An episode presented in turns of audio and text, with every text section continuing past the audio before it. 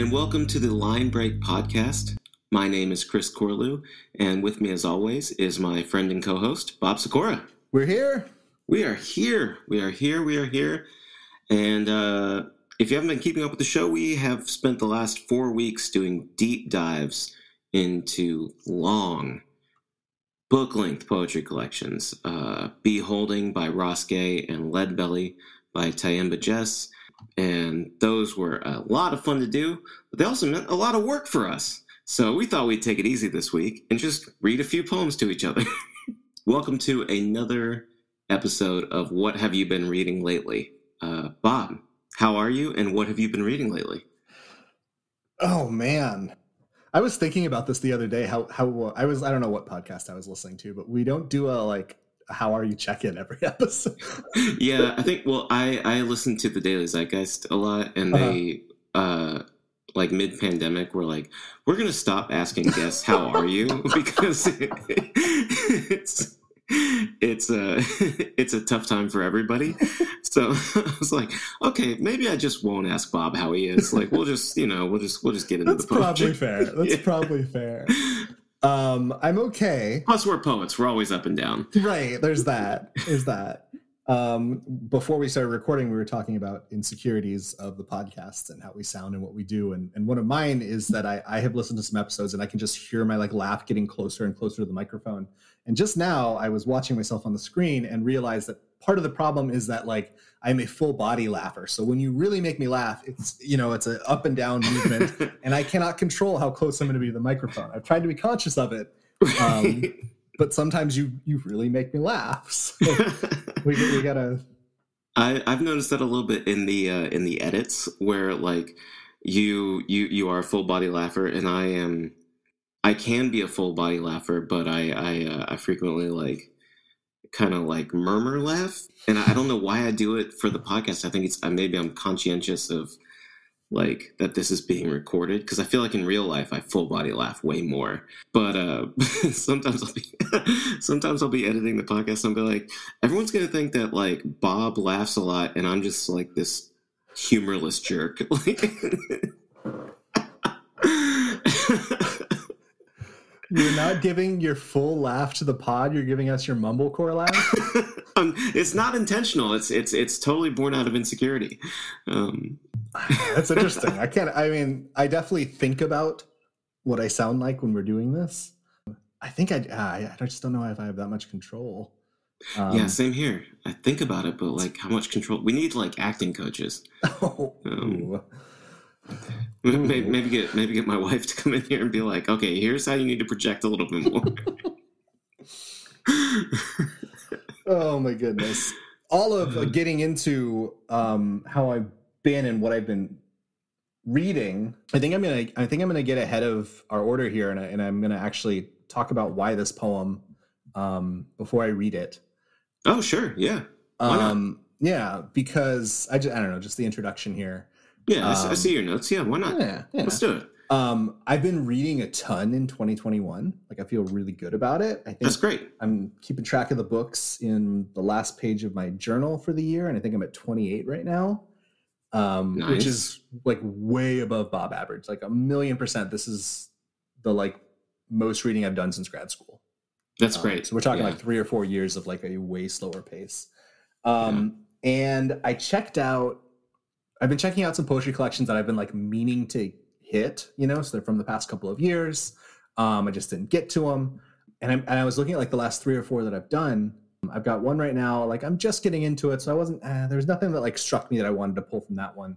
Sure. Um, and I had another that, I, another few that I was like pretty excited for, but you know, for whatever reason, um, and there's still poets that I admire. I, I think there was a lot that I did get out of reading these books, but they just like didn't connect with me um, in the way I was hoping to. And you know, I don't know if it's you know actually just like the book itself or like where I'm at right now. Um, sure. I'm just I'm jiving with the fiction and nonfiction that I've been reading much more than the poetry collections that I've been reading, and I would love to get out of that funk. But as a result of that, um, I just like tried to like rack my brain, and I was like, well, what's the just the word I want to use here, which sounds ridiculous to me, is like, what's the loosie? As in like loose poem that I've read. Oh, sure. I've, like, I've like, a, like like uh, shout out to the late Paul Mooney and Chappelle show, uh, but like a loose cigarette book right for, yes for poetry. exactly, yeah, exactly what i meant which again is like also absurd for, for me to say that um as someone who has never been a smoker I've, I've never requested a loosie um but that was the word that came to my mind yeah. all I feel like of oh you go Oh no, I, I, yeah, I, I feel you on a couple of levels here. One with the, uh, yeah, like you know, where are you at with like just everything that's happened in the world in the last Mhm. like few years, five years, you know, whatever, like, six years. Um, I have been struggling with like, yeah, like my attention span on full books and things like that. Like I, I, I, I pick up short story collections and I pick up poetry collections and I read a few poems here and there. And I, I, I am very conscientious of the fact that I'm not doing the book justice by not reading the whole thing cover to Mhm. cover. but uh yeah, my attention span's just like like waned a little bit and it's Right. it's it's it's been harder. I, I don't remember the last time I read a novel cover to cover. But I do a lot of reading. I'm reading almost every day. Like, oh, well, I'm I'm reading every day, but I'm reading almost like most of my hours every day. But it's also like you know articles and like yeah a a short story here and there, a poem here and there, that sort of thing. Um, but I feel bad when I'm not like holding a physical book and like thumbing through it and or flipping through it and like having the the bookmark and picking it back up the next day and like I, I really want I really want the opportunity to like get back into that. And I have uh you were talking about journaling your um the books that you read. I have a spreadsheet on my computer.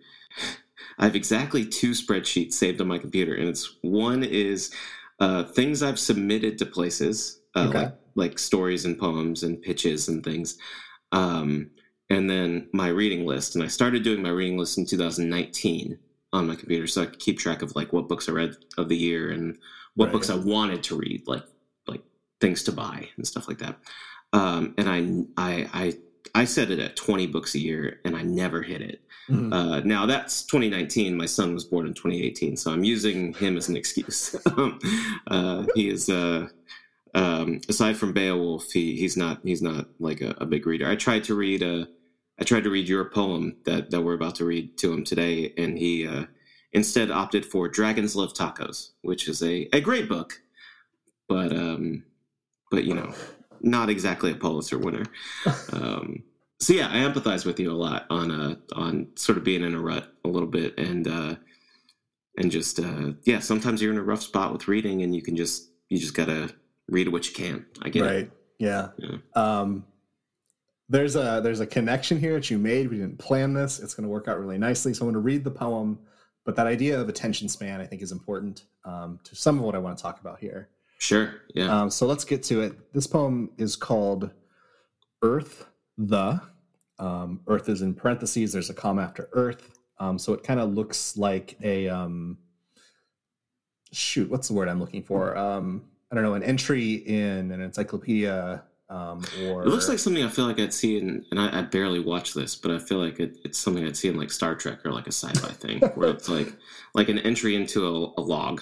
Sure, sure. I was thinking of it um like a um like a, like an, an appendix, almost like appendix entry almost. Oh yeah, yeah, you know, Mhm. something like that. yes, Um, yeah. That's that's that's that's similar to what I'm saying. Yeah, Sure. Mhm. Yeah, yeah. Um, the parentheses around the earth, I think, is is doing some work, and I'm not fully sure on it. But we'll get to it. Yeah. Um, it's by Natalie Eilbert, um, who wrote um, her last collection is called Indictus. It was really incredible. Can't recommend enough. Um, I that book I thought was really special, and actually, I'd like to reread it again. I think I'm going to do that. I, I checked it out of the library last time I read it. I might I might do that again. Anywho, let's get to this poem. Earth the Oh problems. I've never been resilient anyway. The ropes eventually biodegrade around my wrists. Phosphor is a pretty, pretty word, even as it modifies runoff. When I tell academics we've entered a threshold without bugs, they laugh and say I should come to the South and say that. It's like the senator who brought a snowball to Congress. Together we walk into private conveniences. What we do is to spend it. I am not empty of metaphor. I am tired of multitudes the indelible crush of leaves, grass upturned in battle for the ball, gravel, gravel. Animals grow bigger at the end of their epoch. The wind soothes only when we need confirmation. Close your eyes to breeze. I am not the promise of forgetting. I merge regretfully, and I too miss the point. No tonnage, no respirators, no Edenic twist. Oh, chronic, heavenless now. Look, a scorch mark in California lumber resembles the tilted shape of Saturn, the pretty, pretty rings of disaster. Crashed moon cores, why I'm done with landscapes. Below this beauty, nothing lives. Disaster, my hands shake with its white vantage. Oh, problems, my plastic movable cunt. Disaster, a word loved by what comes after. And we, without stars, our bodies alive, thickened. Hell yeah, that's a poem. yeah, this is this is a really good one. I have a couple things to get off my chest before you dive in. okay, bring it. The first line, "Oh problems, I've never been resilient anyway." Um, right. sent me to uh, the realization that um, despite my best fantasies, I'd uh, not survive an apocalypse very long. Uh, um, I try to keep myself in shape. I try to be mentally strong, but if an apocalypse were to happen, I I, I don't know how long I'd last. um, and then, I mean, like this this is so very much like alluding to climate change. The uh, the constant allusions to uh, being feeling like a lot of poetic traditions can't address what you want to talk about. Yeah. I am empty of I am not empty of metaphor. I am tired of multitudes. The indelible crush of leaves, grass upturned in battle for a ball. Like that, that's very Whitmanish. Um, and uh, no Edenic twist. That's a direct shot at the Romantics and you know whoever wrote the Bible. and then the um, oh, there's another one. There's another one. There's another one. I guess just the general sort of uh, feeling of Wordsworth Lake's poems that I get from this this poem, but like twisting it on its head. Yeah. Um, oh, I'm done crashed moon core is why i'm done with landscapes. Uh, it's peak poet to mention the moon in your poem and uh, but you're done with landscapes. Um, yeah not more shots of the romantics. Yeah and then the last thing the third thing i'll say is um, so mallory my wife has been watching a lot of youtube videos like documentary clips on the destruction of pompeii lately. Okay I don't I don't know what sparked this uh, uh, inspiration, but you know she she has this amazing mind where um, if uh, if if she gets into a topic, she gets like really into a topic and just like yeah. does a deep dive on stuff, and I, I think it's really cool. She has a much better attention span than I do, and and uh, and I, I admire what she does. But the the last two lines, the or I guess the last four lines, I'll start at the sentence. Mm-hmm. Oh, problems, my plastic movable cunt, disaster of a word, loved by what comes after, and we without stars, our bodies alive, thickened, and then there's an em dash, and that's mm-hmm. the end of the poem. Yeah. That made me think of a volcano went off and, and like the speaker died instead of finishing the poem. that sort of thing. I mean, uh, that's, I think that's certainly kind of the effect I know. I, I, think this poem is coming, you know, from a place of of you know real fear yeah. of climate change and, and, you know and what's happening, or you know maybe fear is not the quite the word I'm looking for, but you know is anxiety at least. Yeah, anxiety, absolutely. Yeah, yeah. Um, and I think I, I we're I, we're gonna trample all over my notes here, getting all over the place. It's well, fine. I'll get to the questions. Yeah. No, my I mean my notes were you know whatever. Um, but I think there's something about that ending. You're right. I think is is one I I don't I don't know if I'm fully following. I'm not sure. I'm not sure if I'm getting all of it, and I, I want to keep reading and I want to keep looking at it and thinking about it. But that, you know, yeah, the the em dash there, you know, is doing that work of interruption, Mhm. um, or maybe something that can't be said. And we without stars, which to me is this great, I don't know, like turning turning on the head of I don't know. That to me at least reminded me of, um, you know, we're all made of stardust, kind of Oh, sure. You know, yeah, like- Mhm. it's such a great idea, but it's been kind of it's a really cool thing actually, but it's you know, it's been kind of fluffified, I guess, you know, into, Yeah, into just a a nice saying kind of thing. right. Um our body's alive, you know, which kind of seems like the opposite of what this is all alluding to. right, um, right. you know, um, and that we're we're somehow thickened. I'm, That thicken kind of recalls the animals grow bigger at the end of their yeah, epic. yes. Um, or epoch or epic. I, don't not know. sure. I meant to look it up. Yeah, I'm not sure either. Classic. Everyone at home drink. Yeah, I, I don't know enough about geologic history and and uh, and uh, animal history to know, but like I mean, yeah, like bears and sloths are smaller than they were centuries ago, you know, and humans are fatter than they were centuries ago. So who knows? I don't know, you know. for sure and I, I guess you know yeah that that sudden like stoppage you know to me really hinted at the way this is ongoing um Yeah, i think kind of like you're pointing to that idea of you know a poem's not going to fix it. Um, i think a lot of this is kind of speaking to maybe like the the feeling of being helpless about it you know and kind of directly um i don't know this is four five six lines in you know when i tell academics we've entered a threshold without bugs they laugh and say i should go to the south and say that. So kind of this way that you know even theoretically serious people are you know yeah, kind of yeah. pushing it off to the side and academics, uh, few people on Earth are more one important and two useless in, in, in, in, times of crises. Because it's like, okay, we called attention to it. Now somebody else do something about it. Oh, shots fired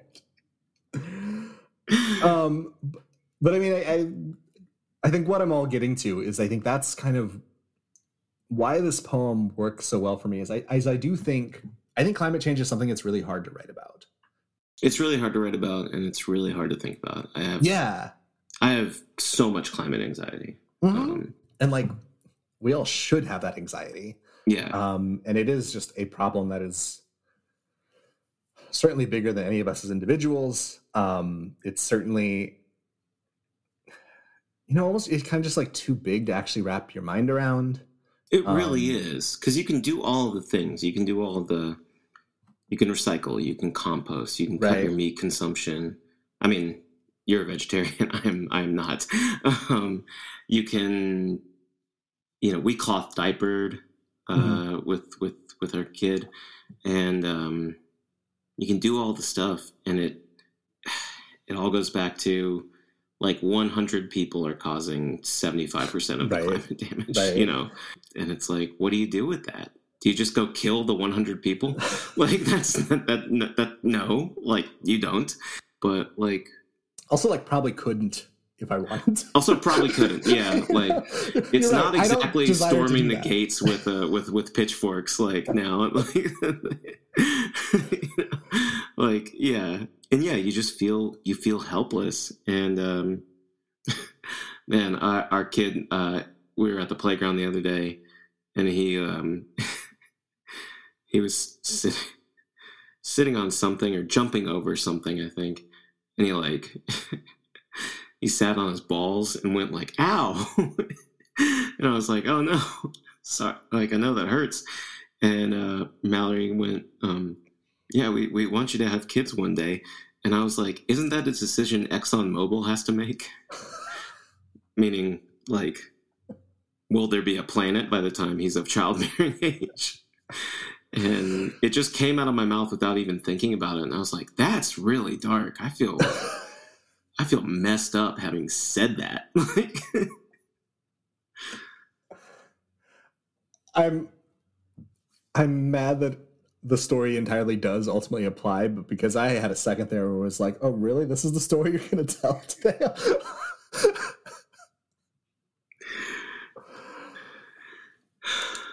Climate change, man.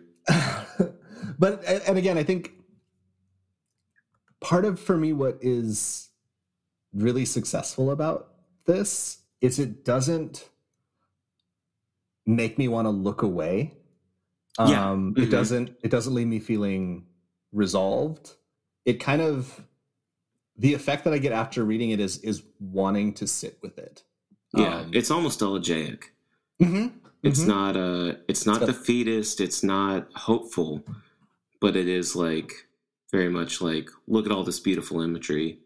Phosphor is a pretty word, even as it line. modifies runoff. Um yeah, like it it's a beautiful poem and it's not it's not faux hopeful, it's not defeatist, but it does in its own weird way sort of make a case for the world being worth saving.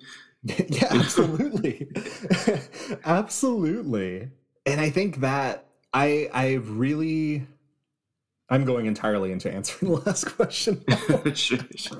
Okay, yeah. Uh, the, um, the, the poem off the page for me i feel like i've i'm desiring that sensation of sitting with things even when they're uncomfortable or unsolvable just kind of in response to the 24 hour news cycle and probably even more than that like in particular like the twitter news cycle. Yeah, uh, yeah. just there's something new to be outraged about every day and that's that outrage i think often is right, um, Right, especially with like bigger bigger picture things.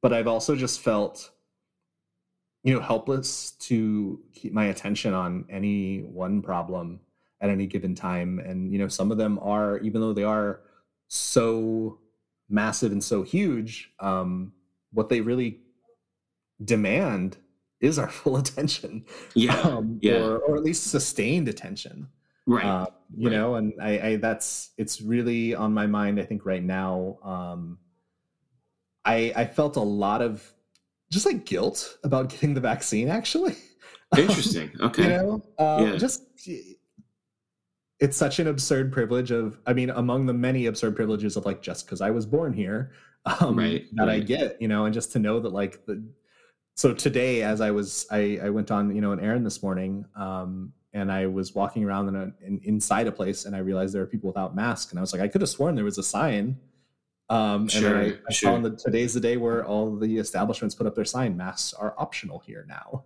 Oh um, man. you know and i i don't even want to get into you know whether that's a good idea or whether uh or you know what could be ahead but you know just we are at least very much here um we are just like moving right past the problem and like there are a lot of people still dying i know it's Right. slowed down in many places um but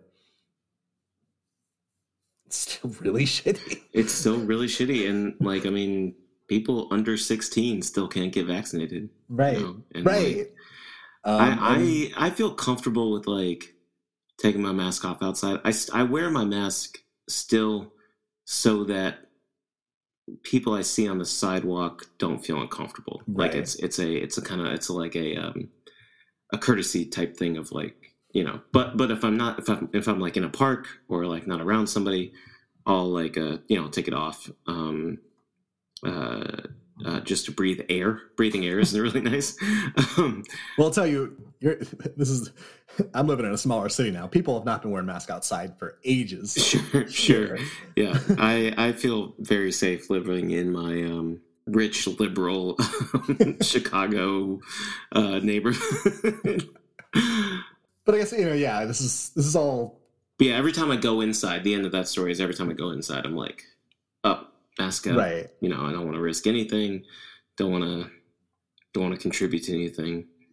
Yeah, I guess I, I just I'm feeling really frustrated with this tendency to just kind of like rush past Yeah. uncomfortable things. Right. Um, and and this Right. poem for me really nails it. Um, of Yeah. climate change should make us feel uncomfortable um, because like that's the least of our actual worries um, Yeah. you know like uh, and and again what's so frustrating about it is you know the people who are going to be hit hardest by this um, are probably not visible to me in my life.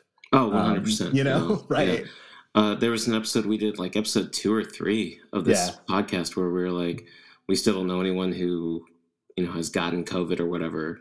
Um, and uh, that is semi changed for me, but not like meaningfully changed for me because of the privilege of where I come from. And um, I bet the same's going to be true for climate change. Right. Um, my house is really close to the lake. Um, so when the sea levels rise, I will probably have to like find a new house. But like, Are the sea level's going to affect Lake Michigan?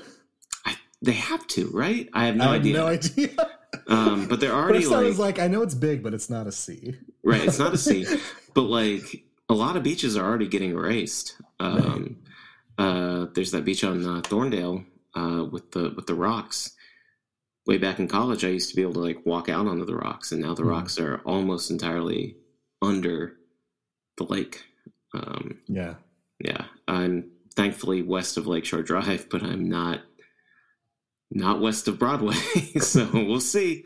We'll see what happens. Um, but like, and and that, but even that, like like you said, Lake Michigan is not a sea.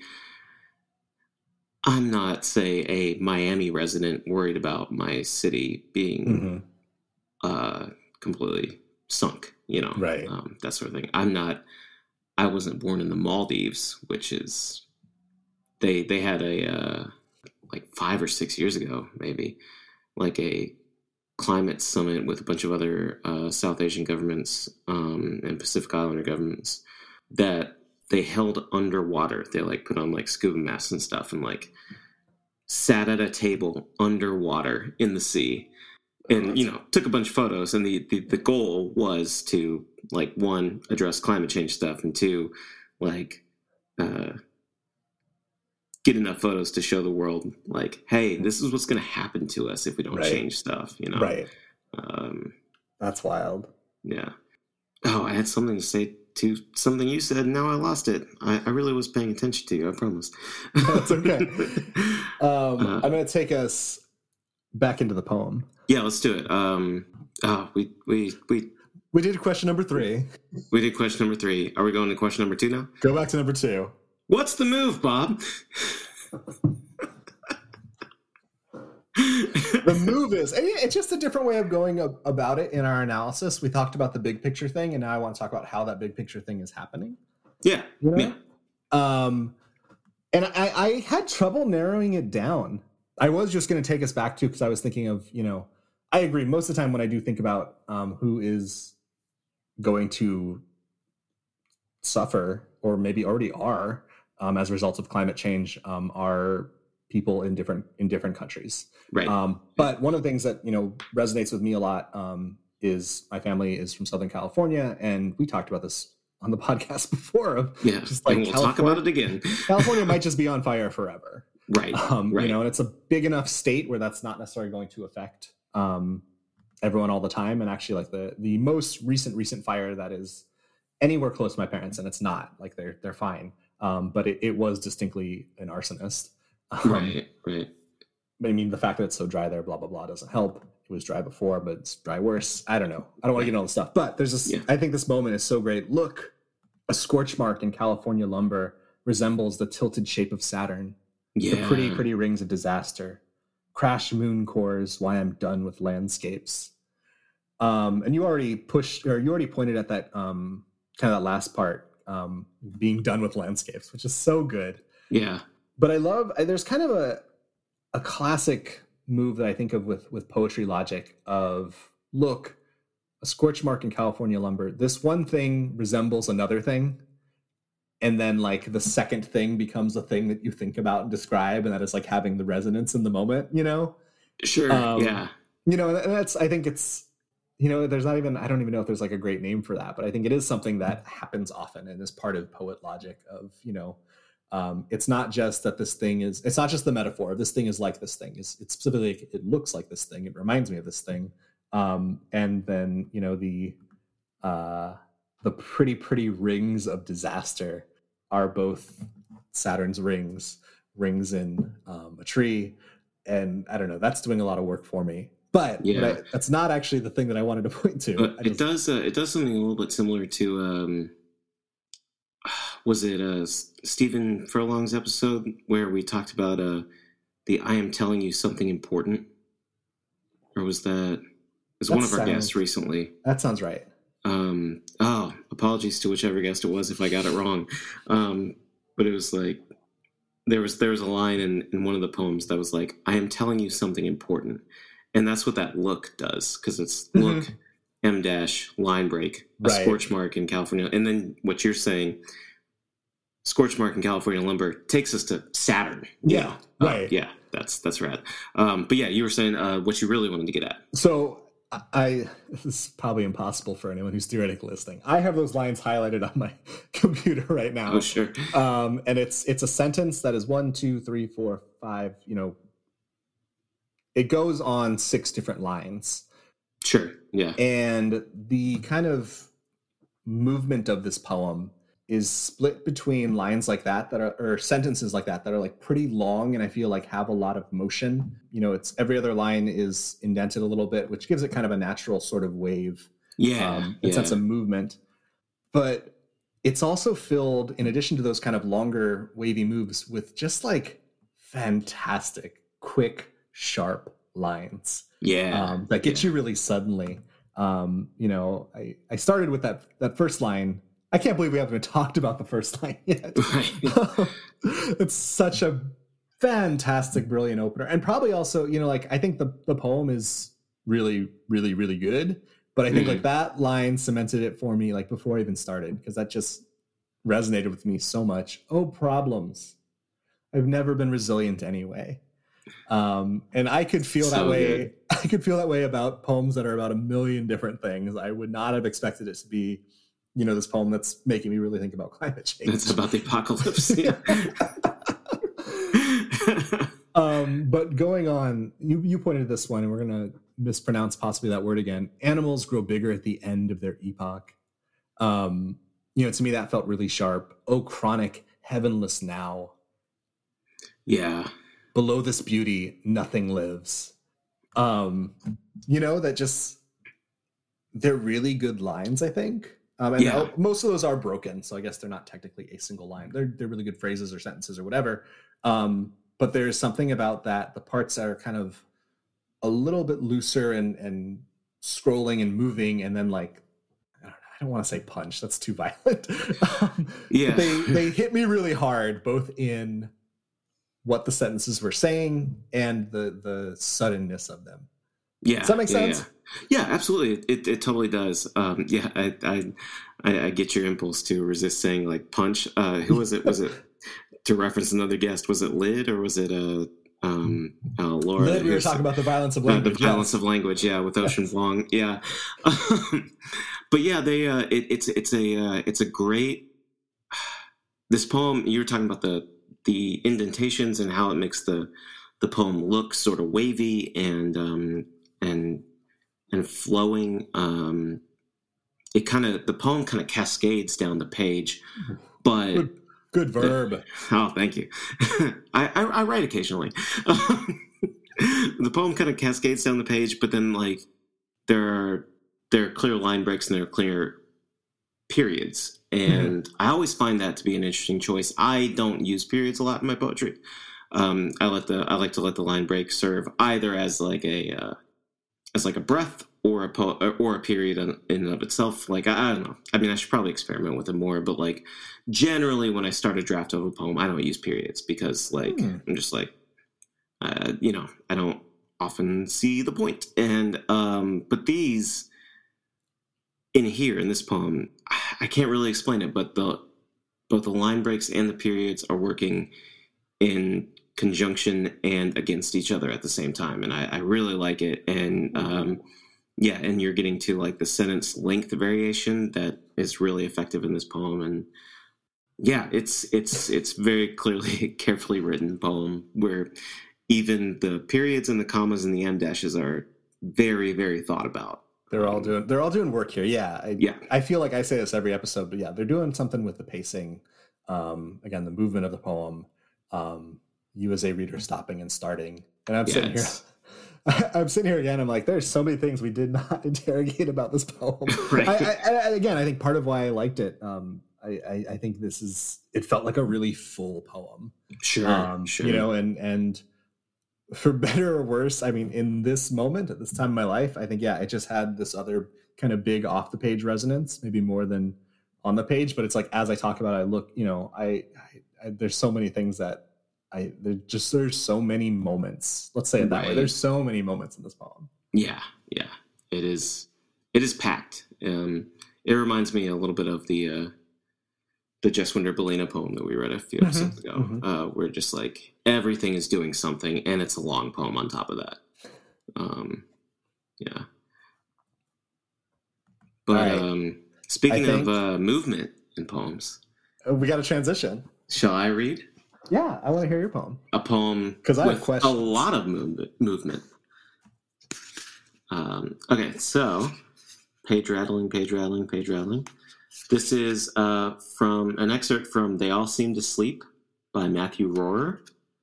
It's a chapbook from Octopus Books in 2009, 2008. Sorry. Um, I have number 107 out of 200. Goddamn.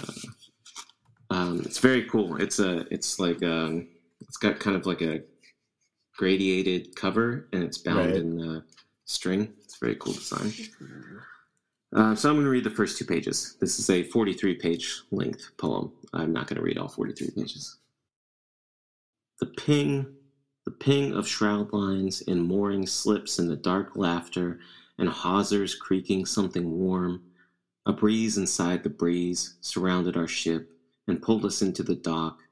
Molly stepped out of the fog and threw us the line. Distant thunder seemed like fake thunder. We pulled against her and she pulled us in. The downtown lights quivered like a plant in mist. I stepped ashore.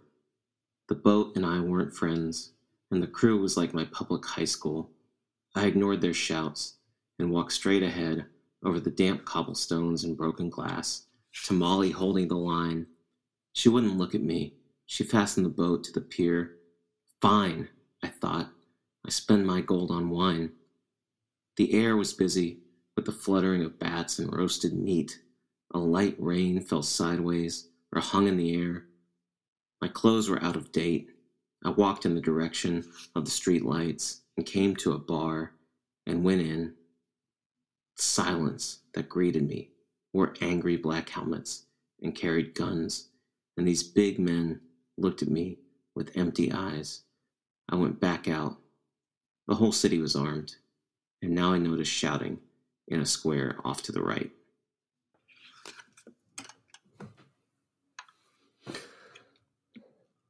This is so on brand for you.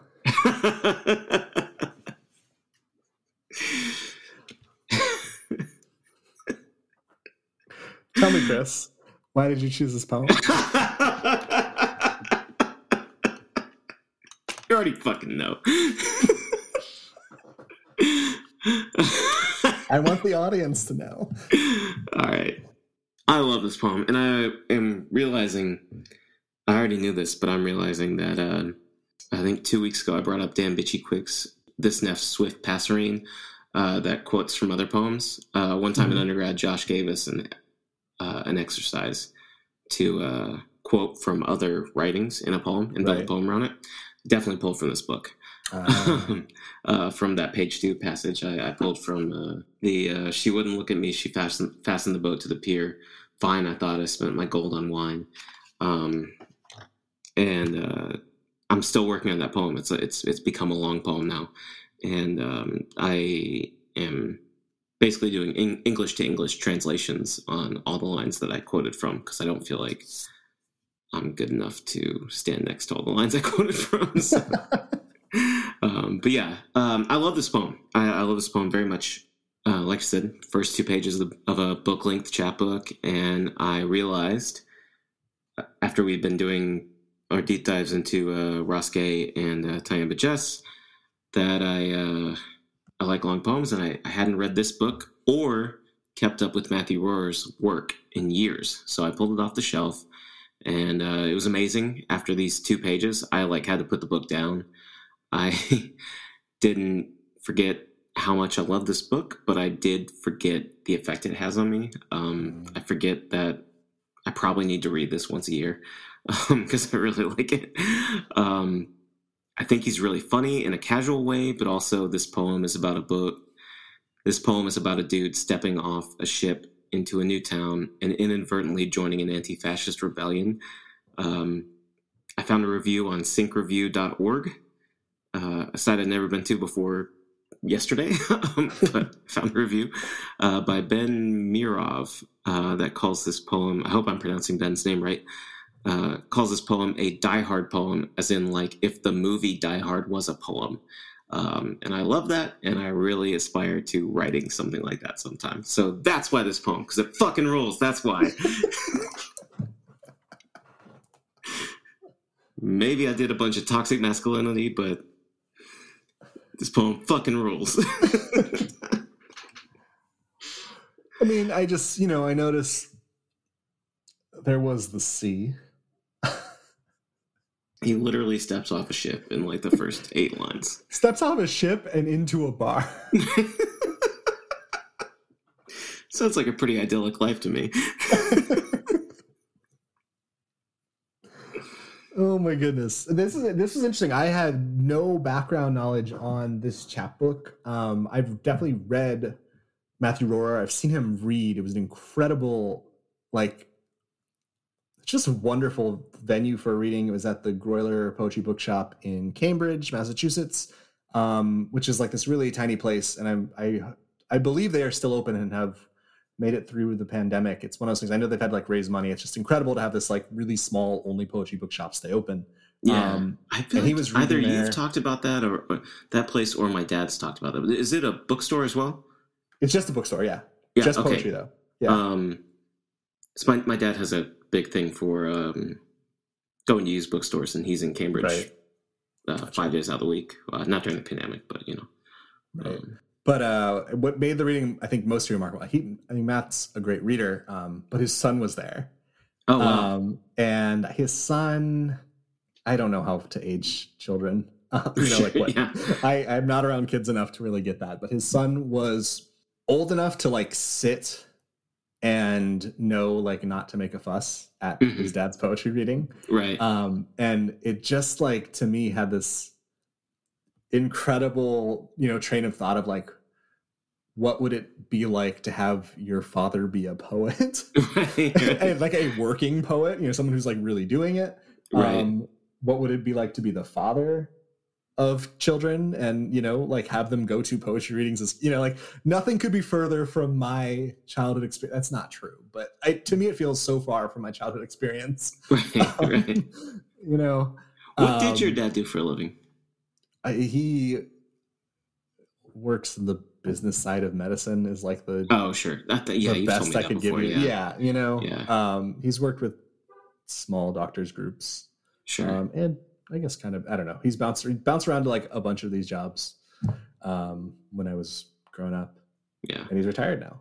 my uh, my dad took me to a, not a surgery one time, but one time when he got called in, and like this uh, he, he he was on call like late at night, and this this like seven year old had like sliced his thumb in half, and they called him in to do it, and he was mad because he was like anybody in that hospital can do it. There's no reason for me to drive 15 minutes across town do you want to come see how easy this is? And I was like, 10, you know? I was like, uh, yeah, sure. I'll, I'll go to work with you. Yeah. Let's see. Let's see what's up.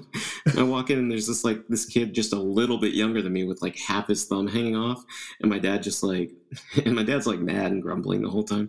And then he, he, he, he opens the, the curtain to see the kid and he just immediately like shifts and he's like, the most pleasant bedside manner you could imagine. Right. Um, just like really cheerful, really happy, like, hey, oh, oh yeah that doesn't look like any fun. Let me fix that for you, you know, like just like the the sweet like the sweet version of my dad that i knew you know the the, the, the nice guy who who uh who was such a good father um and he just like in like five minutes just like puts like seven stitches in this kid's thumb. It's like oh it's all all better now you know you're, you're gonna be okay and uh yeah come back and see us in a week. We'll get those stitches out you know like whatever he said you know right. and stuff. And uh walk out, close the curtain. He's like, "See how easy that was?" And I was like, I see how easy that was for you. It's not something I want to do ever.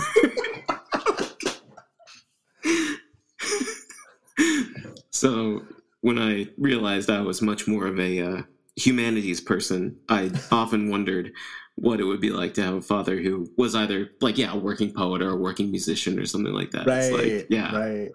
like imagine going to your dad's like your dad's in a band and going to your dad's show. You know, I think that would kind of be miserable. I I kind of wonder You about know? that too. Yeah. But then my dad also plays violin, and I like watching him see him play. Like he plays at our church, you know. I mean, that wasn't. See, that was. I was more picturing. I don't know. but like a like a like a like if your dad was in like an aging punk band, like if your if your dad was I'm just like picturing like a 12 year old who like has to go to the empty bottle again. right something you and I would be like, oh yeah, let's go to the empty bottle, and like a twelve year old some just kid in the green room, like, Dad, please don't get too drunk tonight. oh my god, can I just have another Shirley Temple, please? Thank you. Playing Nintendo, you know, just like completely like, yeah, Just- everyone loves this dad, and he's just like, or even worse, and nobody gives a shit about. It. More oh likely. yeah, Dad, you're gonna play to a bunch of people who are talking over your show again. You're gonna play to twelve people who Yeah. are somehow talking over your band.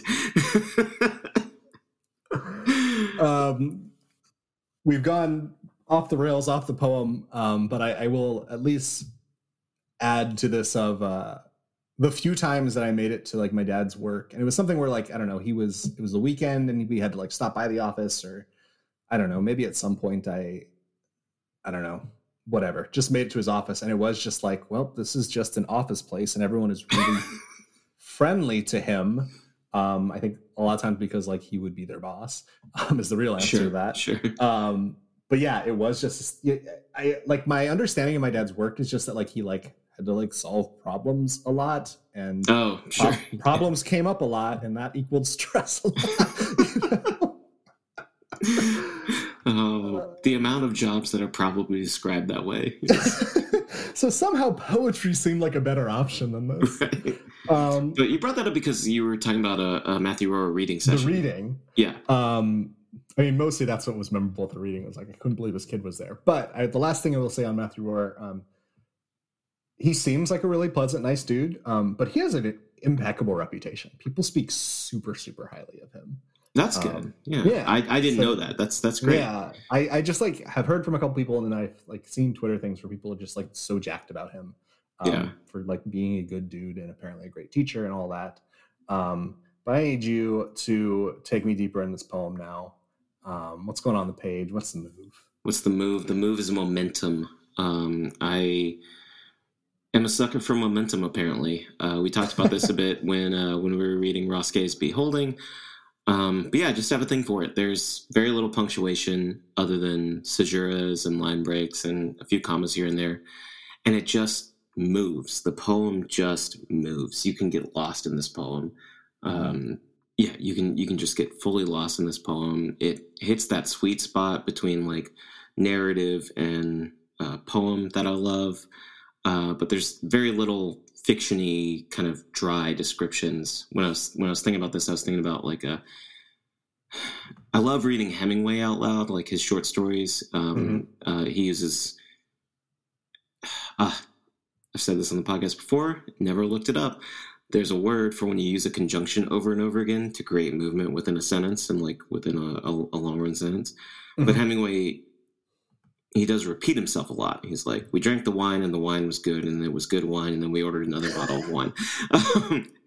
um, uh, Matthew doesn't do that here. Um, there's image, um, the first line, the ping, the ping of shroud lines in mooring ships. Uh, there's figurative language, the uh, the downtown lights quivered like a plant in mist. Like all the poetic things are here, but it's like a constantly moving, long form narrative. Mhm. I wish all my writing was like this. I wish all my writing was this good. Um, I was gonna so yeah, momentum while also maintaining that lyric fo- focus. Mhm. I was gonna say um, that would probably be number three on why this felt super on brand for you. Um, is that it's I was so right in the narrative right away. Yeah. You know, Mhm. and you're right. It's like you could not mistake this um, for not being a poem. It's so it's so It's very much a obviously poem. Yeah, it has all of it has very clear poetic tendencies, um, but it's also very very much a narrative. I, I think it's just interesting. I guess it's probably because it's a longer narrative is is what I'm thinking. It's just so often when I think of poems having kind of a, a narrative bend, I guess it's because the, the the story, for lack of better words, is, is Sure. so compact.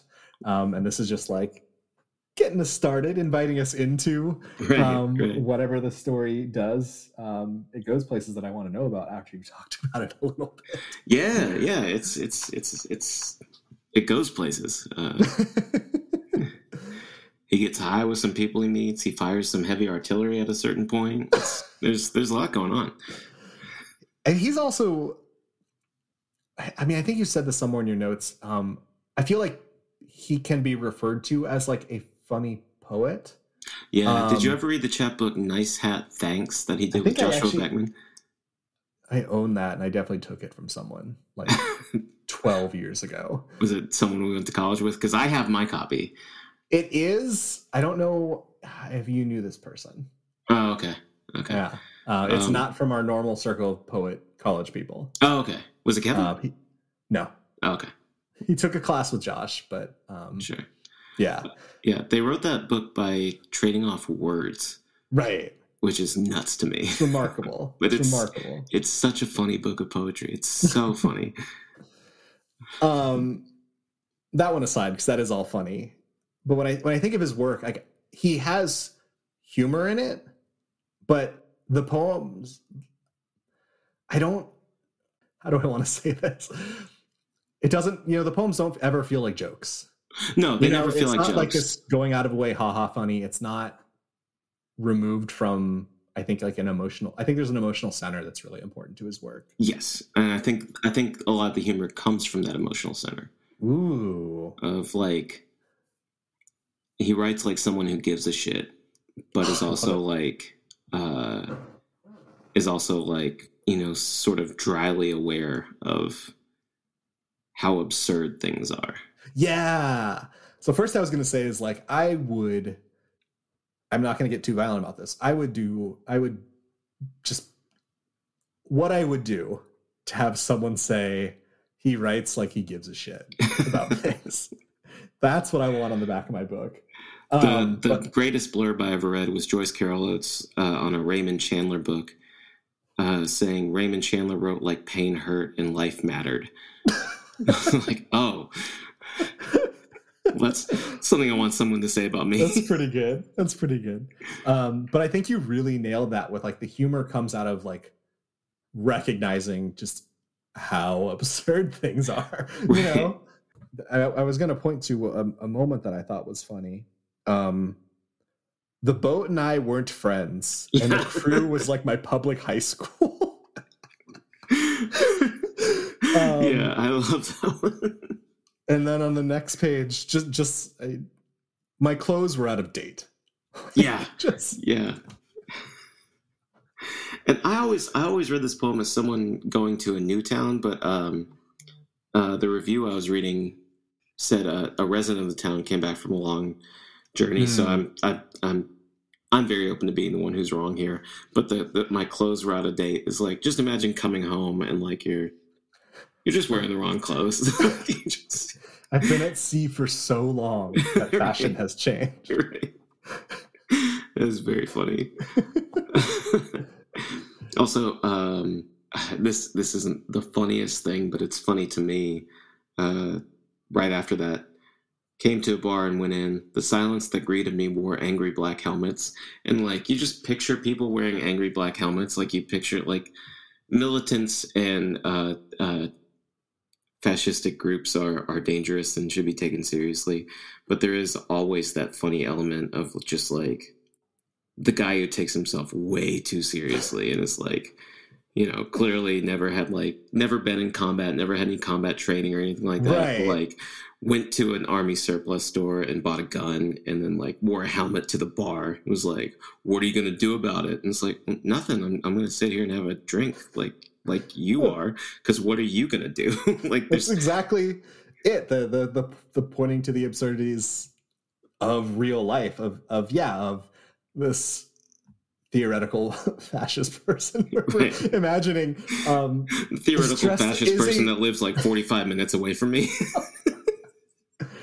is a lit- legitimate danger and can also be dressed absurdly. Just totally absurd. It's like the silence that greeted me wore black helmets is like, I was gonna say I, I love zooming in on that because yeah, the silence line break that greeted me wore angry, and so all of a sudden I'm like, oh, the silence is wearing black helmets. The silence is carried gun, carrying the guns, and it does turn it into. And these big men looked at me. Um, right. the- just the and these big men looked at me. Right. and also not of all that. muscular not muscular men not not not in shape men not even not like overweight men nothing like that just these big men just like oh you're a real big dude aren't you like Um, yeah, I think those couple lines are masterfully written. Bravo. yeah What's going on off the page?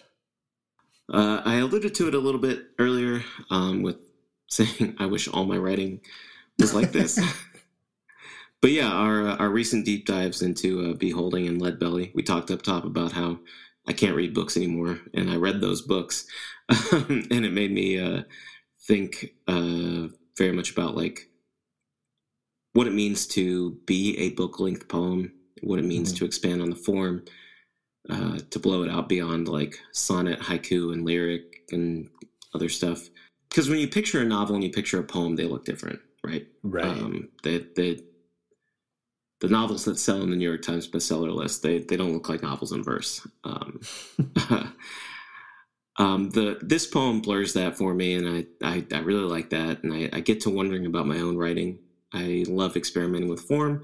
I love either one giving myself the challenge of trying out a particular form, or two moving from genre to genre within the same piece but there is kind of an impulse sometimes of wondering if I'm like I'm just showing off or like I'm just just doing like academic exercises. Mm. Um, is an insecurity I have, and like, do I need to be twisting and contorting this short story into a series of prose poems, or do I need to make this poem 20 pages long? Um, and then I read something like this, and I think, yes, yes, I do, yes, I do need to be doing that because it's it's very fun and very nice to read. So yeah, it's kind of like I've mentioned that this book is a, a big uh, influence on me and hit me at a critical time and stuff like that. But like, uh, yeah, it's just kind of it's one of those books that's like an affirmation of like, yeah, get weird with it, like mess around with stuff, you know? right. Um, Right. So, um, Love it. I think um, so yeah, it's made me think about my own writing. for sure. I was gonna say I, I know there's one. of- I feel like I've had a very similar answer recently, and I think that's been on my mind so often. What we want to bring to the table here, Right, we want to right. share, is that poem where it's just like I want to do this. Yeah, I want to do this. yeah, Um, it is funny the you know the impulse to write a long poem. It does it's so much of poetry encourages efficiency. yeah, um, yeah. You know that it feels like this this this big pushing back at at at what is a base instinct. And kind of as you were saying that, you know, I don't know if the question to get caught up on is should I? So much as to remember that like you can always cut. Cutting That's is so much easier than adding, you know? Cutting is very, very much easier than adding, and um, cutting almost never hurts the work. It might hurt you, but it hurts the it does doesn't usually hurt the work. Um, I, I mean, I haven't given myself that same advice lately, but it does feel really important right now. So, yeah, yeah, you yeah. know, like I think I think more often I need to let it rip, you know, and then remember, like, yeah, whatever it turns, Just- whatever that, Just cut later. yeah, Yeah. yeah, My problem is I when I when I go full cut later, I then have trouble reading the draft because I'm like, oh god, I'm terrible at writing. uh, which is an impulse that you know every writer has, and Right. uh, you just have to get over and stuff like that. But uh, yeah, it's hard. Um, and then uh, you said something about um, the impulse in poetry to be efficient, or uh, whatever the phrasing you used was we've talked a lot about the, on this podcast about how like that that is one of the strengths of this poem uh, of of this art form is Mhm. that um yeah like a short little like six or eight line thing that's just like a total brain melting thing like you know that's there's something very powerful about that that like other art forms don't have the luxury of being and uh, that should be celebrated but then like yeah i guess the challenge of uh taking that six or eight line I'm trying not to use violence in my language, but like six or eight line gut punch, heavy hitter, you know, uh, lightning bolt to the heart, um, something like that. Um, taking taking that six or eight line thing and then expanding that uh, expanding that out over, you know, a chapbook or a book um, Right. is uh, um, an impressive thing to do and like something I just kind of want to challenge myself with, to be honest. Like I just want the challenge of it, you know. Um, I think both the really short and the really long feel really gutsy to me. I think I think you know when I come to a book and you see a th- like three line poem or whatever, you're just like, wow, you really one you pulled that off. Um, but yeah, I, I feel like I would just like question myself so much. Like, does this really deserve a page? right, You know. And then same I- thing with a long poem of like, does this really deserve twenty pages? right. You know, that's that's a question. That's a voice in my head a lot with that. One hundred percent, and yeah, when I, whenever I see short poems, the example I was thinking of, uh, just because I was uh, thinking of him and rereading his book a little bit, uh, friend of the program, Adrian Sobel, uh, has a couple of like three line poems in uh, his Mhm. book. Um, what's titled "The Last Person at the Party is Harder to Find." I'm gonna mangle the title. Oh, I'm sorry, Adrian. I'm sorry. Um, but uh, um, yeah, he's a, he has a couple poems in there that I was reading the other day that are like three or four lines, and I'm just like, it's good, but like, how did you call this finished? How did you, in your mind, figure out like, okay, this is done. Like, I've got it now, and I I've I- never found the answer to that for myself. I do not have answers here. yeah. What's the shortest poem you've ever written? Probably eight to ten lines. Yeah, I think I'm about Yeah. there too. I think I've had like what's coming to mind immediately is something where I was like, oh, this is close enough to a sonnet. Let's just sonnet it. And then like every effort to make it longer is like that makes it worse. That's Sure, that's sure. Like, that's all this thing needs to be. And I don't, you know, like that poem certainly ha- anything that short. I certainly have not had published. Yeah, Yeah, it's feel hard to know what to do with. yeah. Um, Yeah, I don't think I've ever gotten under eight lines, um, nor had very much interest in doing so. But also, but like the challenge thing that I was talking about, you know, like, yeah. but uh, yeah, I don't know if that's my my strength, my my thing I can do. One day, maybe. Who knows? One day. Yeah. Um, do you know what's going on right now? Is it the NBA playoffs? The Suns are up 15 on the Lakers in game one. Oh wow! Oh, that's great. I got a text from someone that just said yes, and I was like, I need to, I need to check the score. excellent, excellent. That's an that that is uh, that's that's really really great news. Um, uh, I can't believe I'm cheering for Chris Paul, but here we are. My Um, guy. so yeah, the playoffs just started when we're recording this. Um, it'll come out. I don't think the first round will be done when this episode comes out, but it might be. I don't know. Uh, or some some series might be decided. Um, but I'm going to ask you the same thing I asked you last year. Who's your uh, quote unquote second team this year? Like if the Clippers get knocked out, and we are not mentioning the Bulls on this podcast, but uh, who's got a uh, who's got a special place in your heart? trying to remember who I would have said last year. I think I probably ended up saying like three or four teams I would be stoked about. I said three or four teams, and you gave me shit for it. You're like, okay, you're mentioning every team.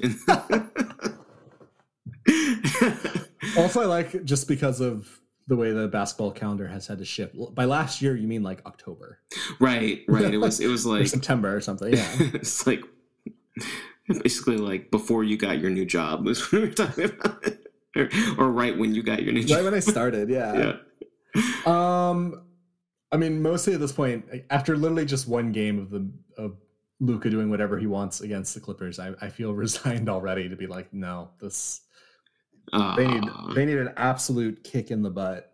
Uh, again, the violence. they need they need something to click. Um, they need a motivating factor. That, and I think I think um, the the Kawhi who took over in Toronto needs to show up again. Um, yeah, where's he been? I haven't seen him in a while. Yeah, um, you know. But um, so if if w- when they lose or if they lose or whatever's going to happen, I feel bad because I want to. I do want to say like three or four teams, right? and, and I also, for you know, I was just saying it's great that the Lakers are down by 15 stuff, but uh, there are a couple Western Conference teams I'm going to use in my answer, but I mm-hmm. this who knows what's going to happen with the Clippers in the offseason, regardless of what happens in the postseason. Mm-hmm. I do want to see the LA Bowl in the conference finals. Ah, that would be wonderful. I, I, I that'd just be so cool. I was just thinking too. Um, I thought about this. So the the play in game between the Lakers and the Warriors was a delight. Yeah. Oh, that was great. Um, and I really enjoy seeing Steph Curry lose. Oh no, I was thinking actually the I'm sorry, the Grizzlies Warriors game was the one that was. I mean, both games were great. I both love seeing Steph, yeah. Steph, Curry lose. I wildly it's amazing we're still friends. um, but I had that thought. I was I had that moment where I was like, a playoffs without Steph is a bad. This is our second year in a row where we just don't have playoff Steph, and that kind of sucks. sucks. I was I was yeah. thinking the same thing where it's like, especially with LeBron finally having injury, it's like gotta appreciate him while he's still here, right? Um, you know, and I I don't need to see him win another title. I think four is good. I yeah, yeah. I was very ha- I was fine with the Lakers winning last year, um, but uh, I felt this way a lot towards the end of Kobe's career. Um, sure. You know, where I, this is someone who, as a, as a, I was in middle school and I was just didn't like, I didn't like Lakers, right? Or didn't like Kobe. And then years later, being like, this guy's fun to watch. I should, I should pay attention and feel just like enjoy watching it. Well, even when you, even when you sports hate someone, there is something, especially in the NBA, about seeing the best players go at mm-hmm. each other in playoff series. Mm-hmm. Um, that's really really nice and should be appreciated. Like even if I'm, you know, pettily cheering against Chris Paul, I'm glad Chris Paul is in the playoffs. You know, um, I'm glad this Sun team, this Suns team looks great because Devin Booker hasn't been in the playoffs, and it's like, right? Why why are we wasting Devin Booker's prime not being in the playoffs? And then I was pulling for the Warriors because I always want Steph in the playoffs, but uh, you know now we get Ja Morant in the playoffs, and like Ja Morant's I, awesome love this Grizzlies team. Gosh, love, yeah, love this Grizzlies team, front to bottom. Even They're Giannis so Valanciunas' terrible haircut. um, okay, so I, I will I will give you a, an East team and a West team. Sure. Um, and leading right that the Suns are my pick. Um, okay. I would love, love, love Chris Paul to get a title. Yeah, um, yeah. That would feel. It would just feel weird for that team to win. It would feel very you know, weird. I, I like a, a, quirky, um, you know, a team. You know, by most accounts, like the the idea of them is like they're not ready. Right, um, right. And, and, again, like even if they win today, it would not at all surprise me if the Lakers just won four straight against them. You know, yeah. Mm-hmm. um, but yeah, I would really like Chris Paul to get the title. Um, I just think that would them coming out of the West, if it's not the Clippers, I would feel really good about. Sure. Yeah. In the East, Probably the Sixers. Okay. You know, I don't hate that pick. I yeah, would love I, for uh, the Ben Simmons and Joel Embiid pairing to be justified. I say, I know, quote unquote justified. I think they right. can work together, and I would, I would love to have them succeed because I, th- I think they're both really cool players. Right, I agree. I, I really like them both. Yeah, I mean, Joel is incredible, and an all around delight. I think I like Ben Simmons a lot more than most people do. I get it; he can't shoot, whatever. Yeah, blah, blah, same here. Um, but I think he's also a really fascinating and fun player. Um, and yeah, I would like. Um, I think they were justified in not doing a Harden trade, and I would like like that to come to fruition. Yeah, um, yeah, yeah. You know, that would feel really good. Um, yeah, I have no interest in seeing the Nets win. If the Bucks won, that'd be nice. You know, yeah. Is like, anyone in the world a Nets fan? I mean, like Probably. Ju- Julian goes to Nets games, but he's not a Nets fan. No, right? he's he's he's he got so stoked about the Knicks the second he realized they were doing great. Right, right, yeah. All right, I am. I'm not usually against like uh, players teaming up and stuff like that, but I just everything about the Brooklyn Nets is like so soulless. Like their jerseys are terrible and bland. Um, they haven't been there very long. Uh, their owner was a Russian ol- oligarch. Like I don't even know if like who owns the I don't team think now. anymore. Yeah. Yeah, I, I'm pretty sure he sold, but like he was so unlikable. And then it's just like Harden, Kyrie, and Durant. And I'm not going to say that I like or dislike any of those players, but they are among the most unlikable players in the NBA. Teaming up and just being like, all right, we're going to win together. Yeah, it's, it's just like no one in the world except for like a couple of people in Flatbush are cheering for the Brooklyn Nets right now. You know, I, I, I was kind of bummed with it. Uh, I mean, because as much as seeing really great players play together, there is something fun about that. There's something Um, fun about that. Yeah. But in addition to me being so grumpy about the Warriors being good, part of what I think was lame about KD on the Warriors was we had this all-time great team, and Steph and Clay and Draymond are such a cool combination, and they work. You know, it's just like such a good group together. Yeah. Um, and KD and Steph, I think, are like top, top, top tier all-time great players. 100%. Um, and th- that team was just so good that it felt like both of them didn't get to do their their real thing. yeah, it almost know? felt like both yeah, like you, we always want players to like give up personal adulations and like sacrifice for the team and stuff like that. But it's when you have like two real all timers like that, it's like, oh, not like this. Like watching Steph on a bad team this year was awesome. yeah, it was You great. know? And That's I why just I didn't like- like, the LeBron Wade Bosh team up, even though it like ended up being the best for all of them because like Wade started aging rapidly. Yeah. LeBron finally had good teammates because he had no good teammates in Cleveland, and like Bosh like found a perfect role for him for himself. Um, I didn't like it initially because I was like, man, I want LeBron and Wade to like play against each other in the playoffs, you know?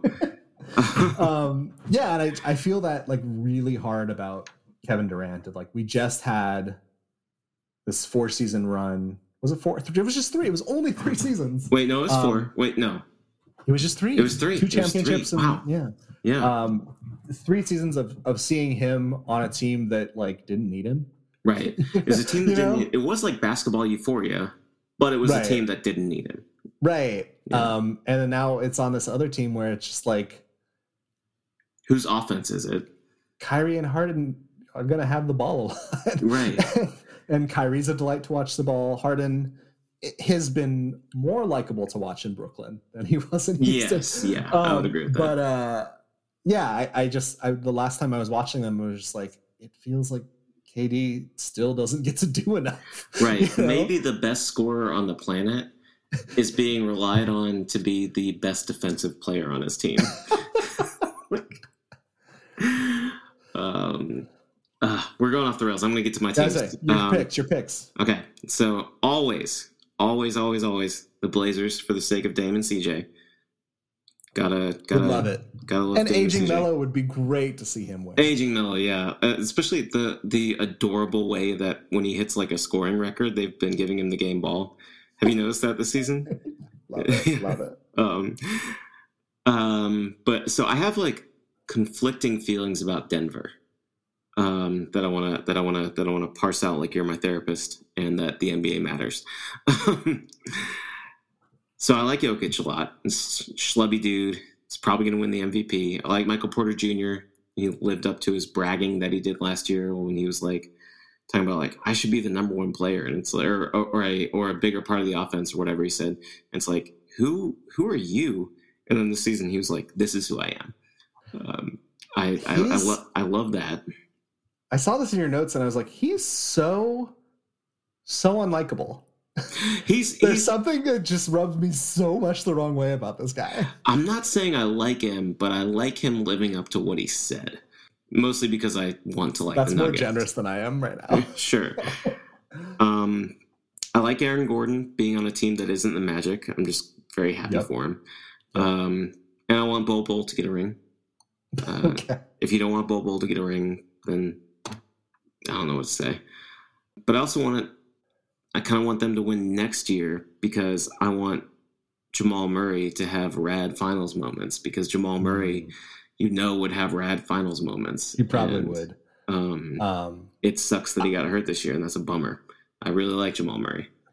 I know that Porter's been good and filled in that second scorer role, but I legitimately just like do not think they can without Jamal. No, I don't think they can either. And they've got a couple other injuries too. It's gonna fizzle out at a certain point, but like, but with Murray in play, this would have been a very interesting playoffs for them.